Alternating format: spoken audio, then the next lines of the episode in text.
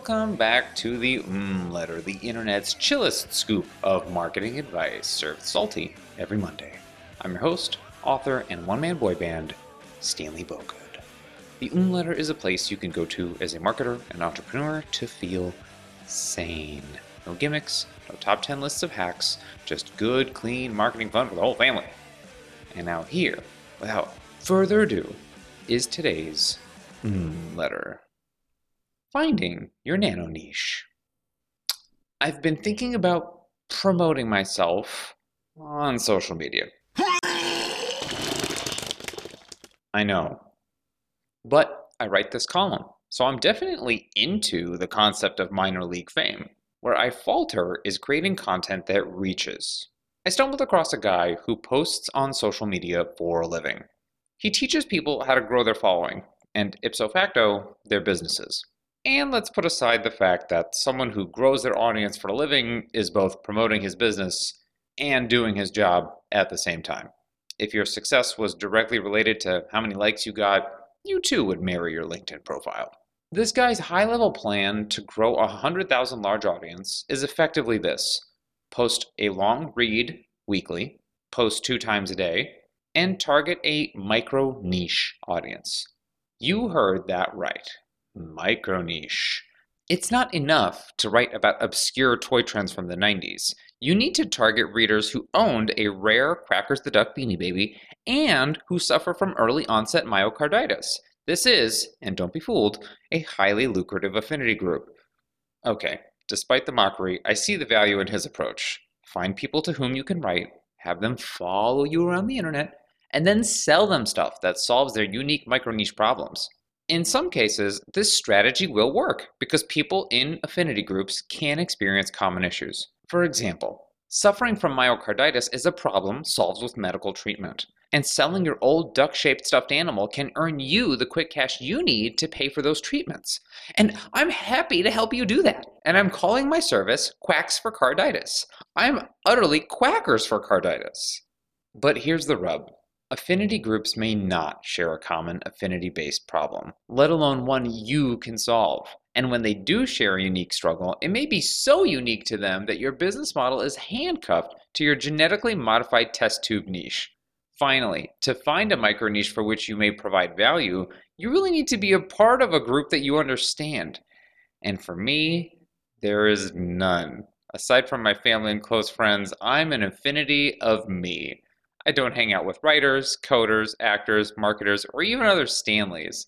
I don't have a niche or micro niche affinity. I just have me, a nano niche. But I can experience problems, solve those problems, and hope others find that solution valuable. So, here's a problem I'm trying to solve. While working at Shrimpy, I was provided a corporate Google account.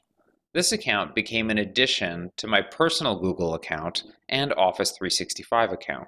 As you may know, each of these accounts comes with a calendar. As part of my job, I provided my availability to coworkers so they could schedule meetings with me, but my corporate calendar had no awareness of my other calendars. Normally, this wouldn't be a problem because most people clear their 9 to 5 working schedule for, well, work.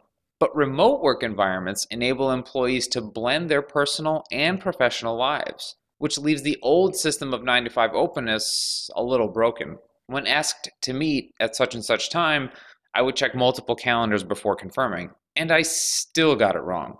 Being aware of and providing your actual availability to others is now a meaningful challenge remote professionals face.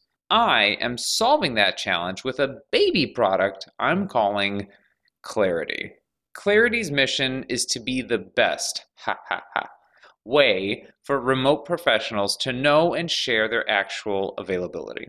Clarity will help you synchronize events from one calendar to another, between two accounts, within the same account, or any combination thereof.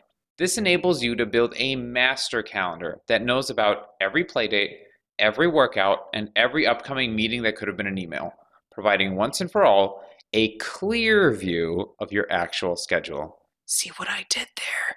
I'm so clearer.